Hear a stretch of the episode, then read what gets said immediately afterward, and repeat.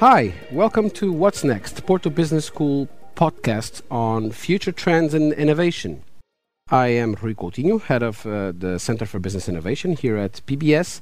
And today on the show with me, I have the pleasure to welcome Karen Lawrence Öqvist, uh, passionate about the right to privacy as a human right. This is a bold claim. Um, Karen uh, has worked in Hewlett Packard, at Novell, at CERN, our great partners. We work a lot with them here at Porto Business School.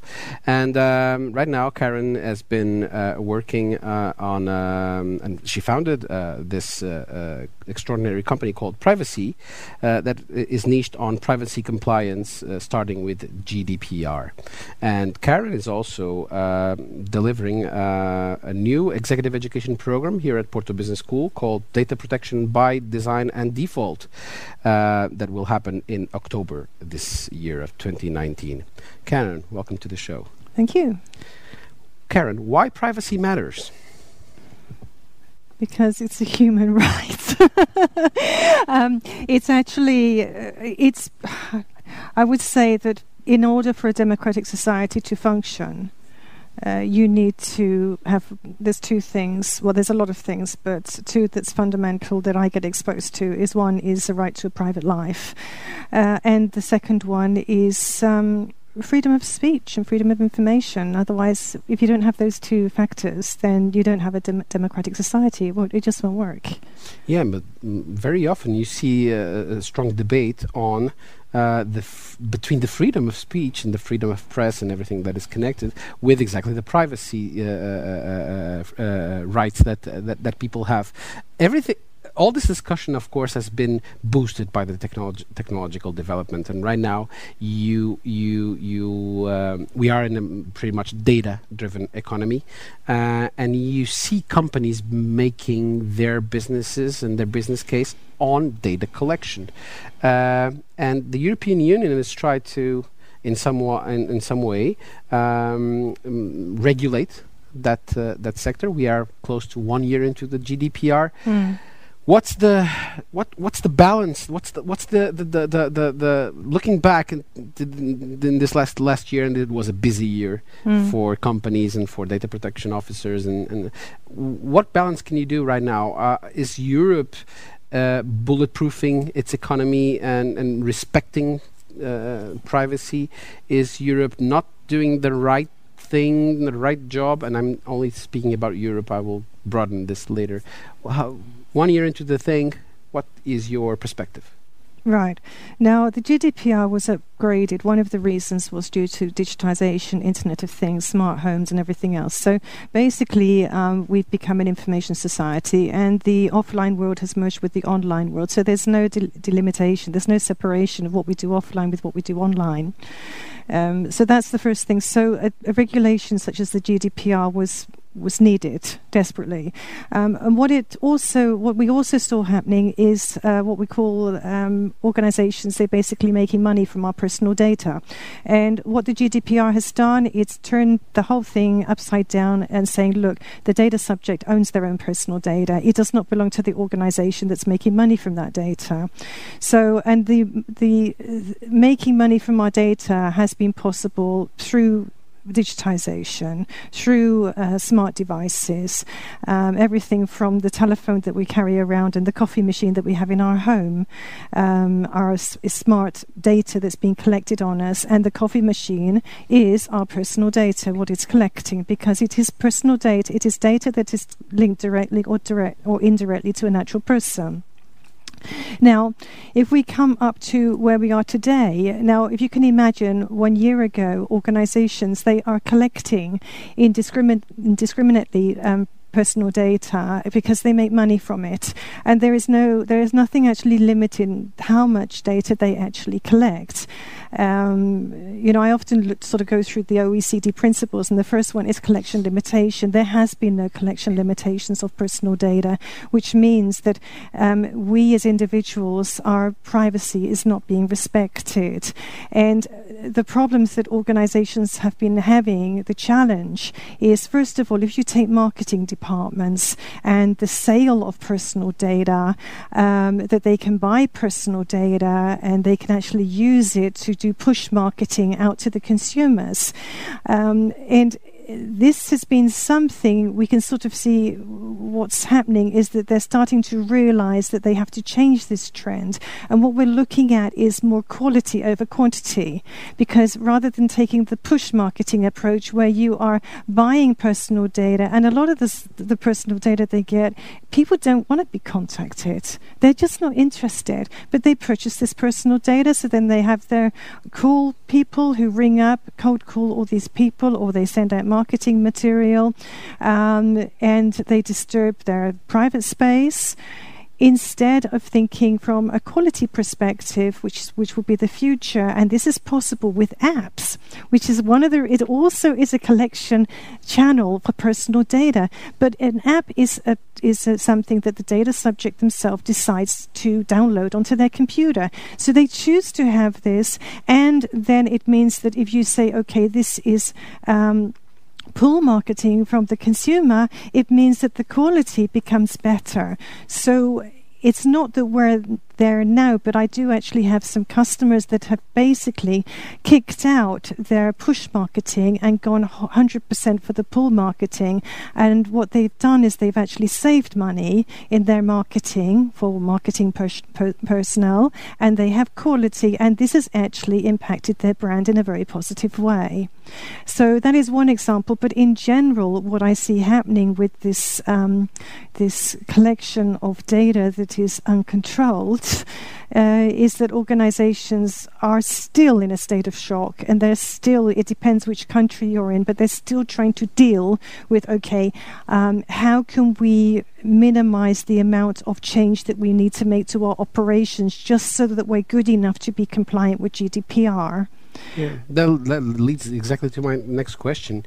You just mentioned today in the in the seminar that we held here at Porto Business School that uh, GDPR compliance and data protection uh, uh, uh, strategy is a change management uh, activity. It's, it's, it's, a change management uh, process uh, overall. What have been the main challenges that companies are have been facing and that they might not be understanding um, in, in, a, in a full scale?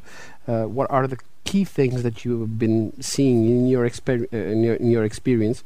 That companies are not quite getting or having are having a hard time getting. Mm. I know this might mm. change from country to country, but mm. can you share a little bit? More? Yeah, well, I, I think the fact is is that from the beginning it was seen that it was some legal thing that needed to be done from the organisation point of view, that they just needed to be compliant so they wouldn't have to pay these fines. And the security companies were out there saying, let us find your personal data dynamically. So there was a load of snake vendors on the market, sort of helping the organisation to believe that the the, the, the solution to this was legal and technology, which it wasn't, because basically personal data permeates every aspect of an organization.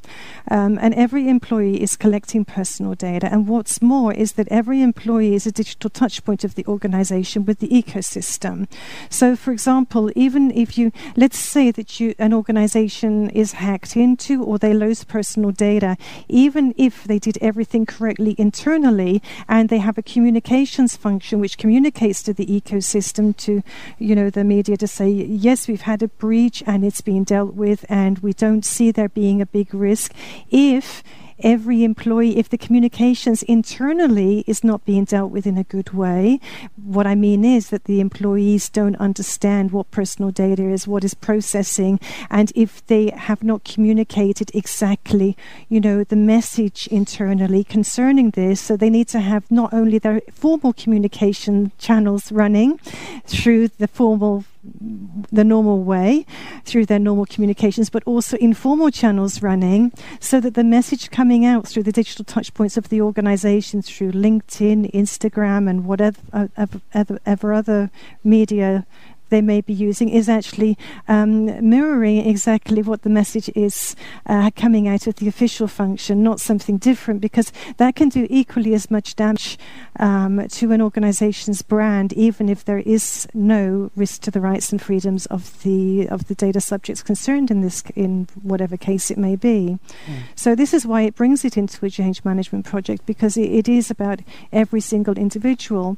It has to be more holistic, right? It doesn't yeah. touch only on the data collection. It, it, goes deeper than that, right? Yeah, because it, it's actually unless you unless you think about it as a change management project, you will, and if you try to patch it up or just to do enough, you will find that those in let's just take jump ahead two or three years your marketing message is going to start becoming very artificial um, whereas those companies that have actually taken it as a change management project teaching every employee what is what is personal data, what is processing, and why should I care?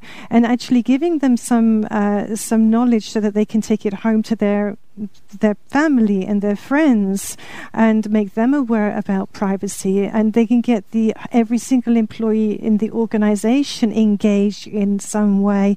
And if they actually within the organization they create some kind of uh, privacy champion network using using individuals. They don't need to be individuals who are um, uh, managers great legal guys or anything. They can be people that just want to be some kind of advocate and they can be they are respected by employees of the organization and they can provide the informal communication ducts of the organization so uh, I, I sort of see, and, and this, this also reflects with how things are operating today with digitization, the merge of the offline world with the online world. The fact is, is that we cannot protect information by putting it into a fortress. The information is in our head. Every single one of us are living walking, breathing information creators and distributors of information.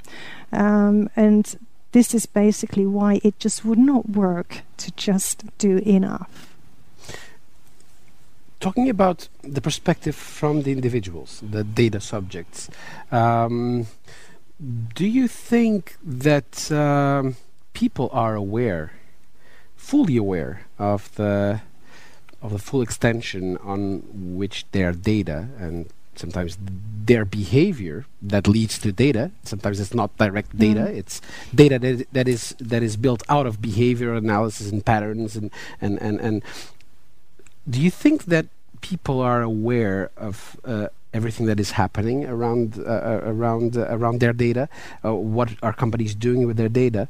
And in some sense uh, what kind of what would you recommend individuals, citizens, people, users, customers, uh, uh, well, pretty much everybody, um, to pay attention to? Because uh, sometimes we don't we're not we are not even aware that the data is being collected uh, and we find it odd that um, Google Maps is uh, knows exactly that we are in the car ready to leave and this kind of things and we find it funny. Sometimes we even also find it very useful. It's it's it's improving our life in, in many sen- in many senses but at what cost? So what what should we pay attention as individuals to yeah. So basically, um, what you're talking about is called passive collection. So there's two types of collection, and you know when we're talking about collection, we're coming from the um, from the angle of the data subject, not the application. So, for example, a cookie on a computer is passive collection. So you say once yes to the cookie, and then after that, it just carries on working in the background with an app that you download on your telephone. You download it, and then it passively collects information. And you know, Google Maps. My God, where would I be without that? Because I get lost all yep. the time. So we we need this now now. It's become a part of our lives. Um, and I would say that basically there is, you know, there is it's a dilemma. It's convenience versus privacy. Uh, and basically, at the end of the day, the convenience trumps. But what one can do, and what do I do recommend, is to just see where does the where does the app come from? Where is it designed? Is it in the EU?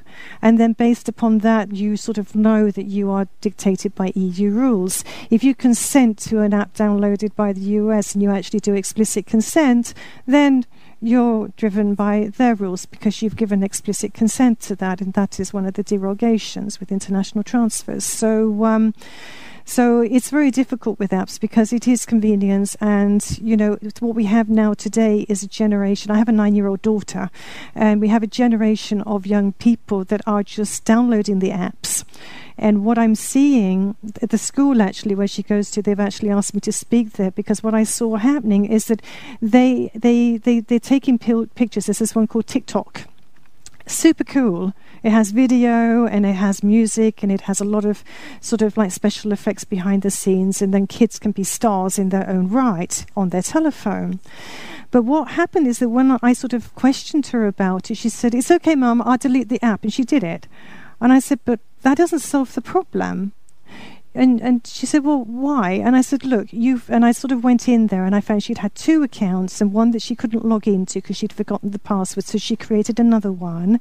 And so people, they just don't understand. If you take parents with their kids, it's like you need to be involved with what what they're doing, because that is one of the biggest risk areas at the moment. Apart from the fact that it's super cool for kids, and I think it's cool even for the parents. There's a lot of risks involved that you don't realize that even when you are you are you are downloading these apps, when you delete it on your telephone, your personal data is still there somewhere. So what, what what what needs to be done is you need to actually look to see what apps you have loaded down, and you need to actually say remove that data from wherever it's coming from. Um, but that takes quite a lot of effort, and it's a difficult problem, and there's no solution. But I would say that. Um, in general, when it comes to if we take away the apps and things, the data subjects are getting more aware of their rights. I'm seeing a lot more data subjects access, you know, um, exercising their rights. You know, I've I've seen requests where somebody has downloaded an app and they sent a request to say, "Look, I downloaded it to test it. Can you please remove it?" So it, it is sort of happening, you but it's think slow. that we have an increased literacy level, also uh, not only awareness but also literacy level, because mm. some people wouldn't know how to do that, no. or that they are they can do that. No, and you know most people don't people don't realize that um, you know the amount of personal data that's out there, and it's like orphaned data because it's been downloaded just to test it and then it's just deleted and never really thought of again in any way. Um, yeah. That's interesting. So, uh, here at Porto Business School and together with you and Privasee, we have uh, we have put the data protection topic on the agenda. It is something that is absolutely uh, essential and important for us uh, uh, um, for this uh, year of 2019. And one year into GDPR, we now have some additional knowledge mm. that allows us to build yeah. this program together. Mm. The data protection by design and default, 16 hours of executive training. Can you describe us? Not so much the program, but why why should what's new here and why should uh, should someone take it? Uh, uh, what's the point here? Yeah. So basically what we've done is that we've taken we've taken uh, the it is a change management project um, but we, we we need to give some legal stuff but we do it in a way to make it so that it's digestible. So we've taken the 200 plus pages of the GDPR and we've consolidated it in eight principles, which is not something we created. It's been around since 1980.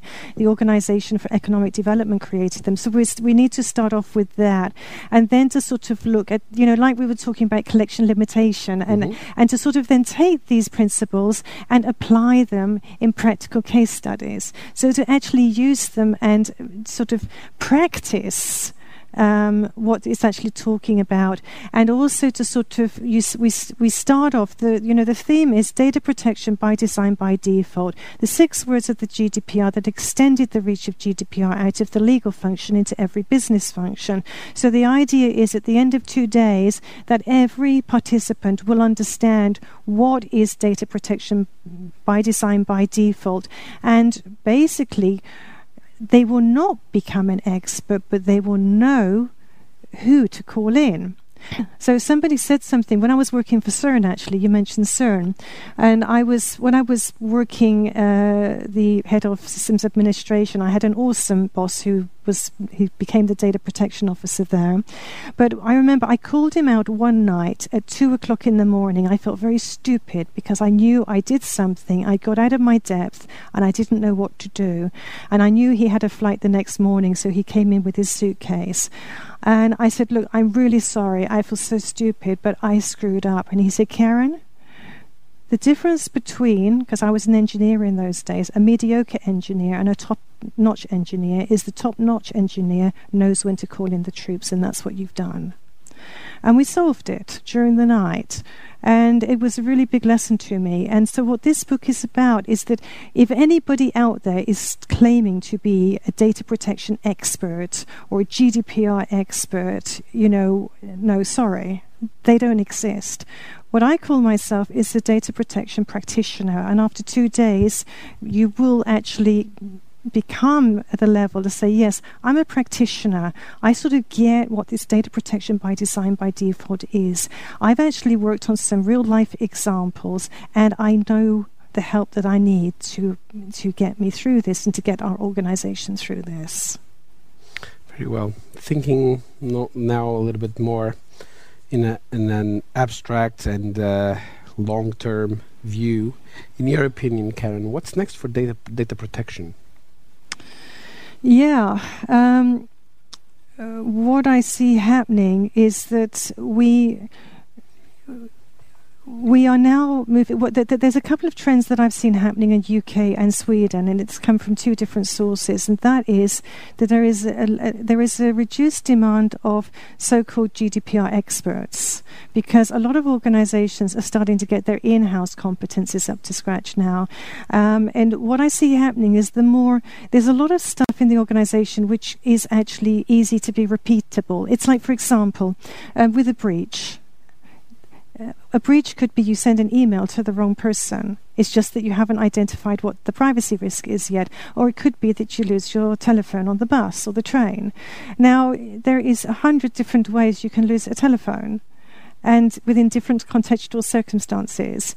And this can actually be um, this can actually be automated in a way so that what takes us um, 5, 10, 20, minutes to make a decision on what is the potential privacy risk, or even two hours or even two days, can in 12 months' time have it to a level where it takes 30 seconds or two seconds or five minutes, depending upon the complexity and how many times it's happened before. If it's never happened before, it may take two hours. If it's happened a hundred times before, it may take five seconds to say there's no risk, boom, because the questions have been answered by the person that lost the telephone.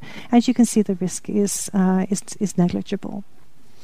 And in the middle, in the middle of all this. Uh, possibilities, opportunities, and challenges. What's next for you, Karen? Yeah, well, you know, with Privasee, what we're doing is we are um, looking at um, operationalizing as much as we can from GDPR that can be made repeatable. Um, and we're looking, we're reaching out to the SMBs, the small medium businesses. And from me personally, also, um, I'm sort of writing two books now. I've already written two books. One was published by the British Computer Society in 2009. The second was published last year that I wrote together with a legal guy, Philip Johnson.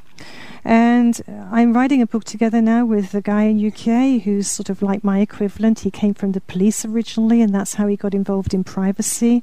And we're going to be writing a lot of stories. We're going to be taking the GDPR and everything that we've done. He has a really rich background, and we're going to put it into a book to try and find a way to make the GDPR rich in actual real life examples. And the other book that I'm sort of going to be writing is the book that I wrote in 2009. I'm looking to uh, redo that book and make it current to today. And yeah.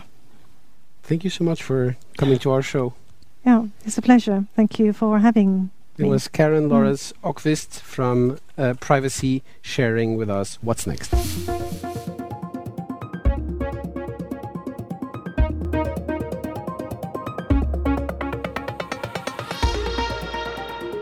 Make change happen.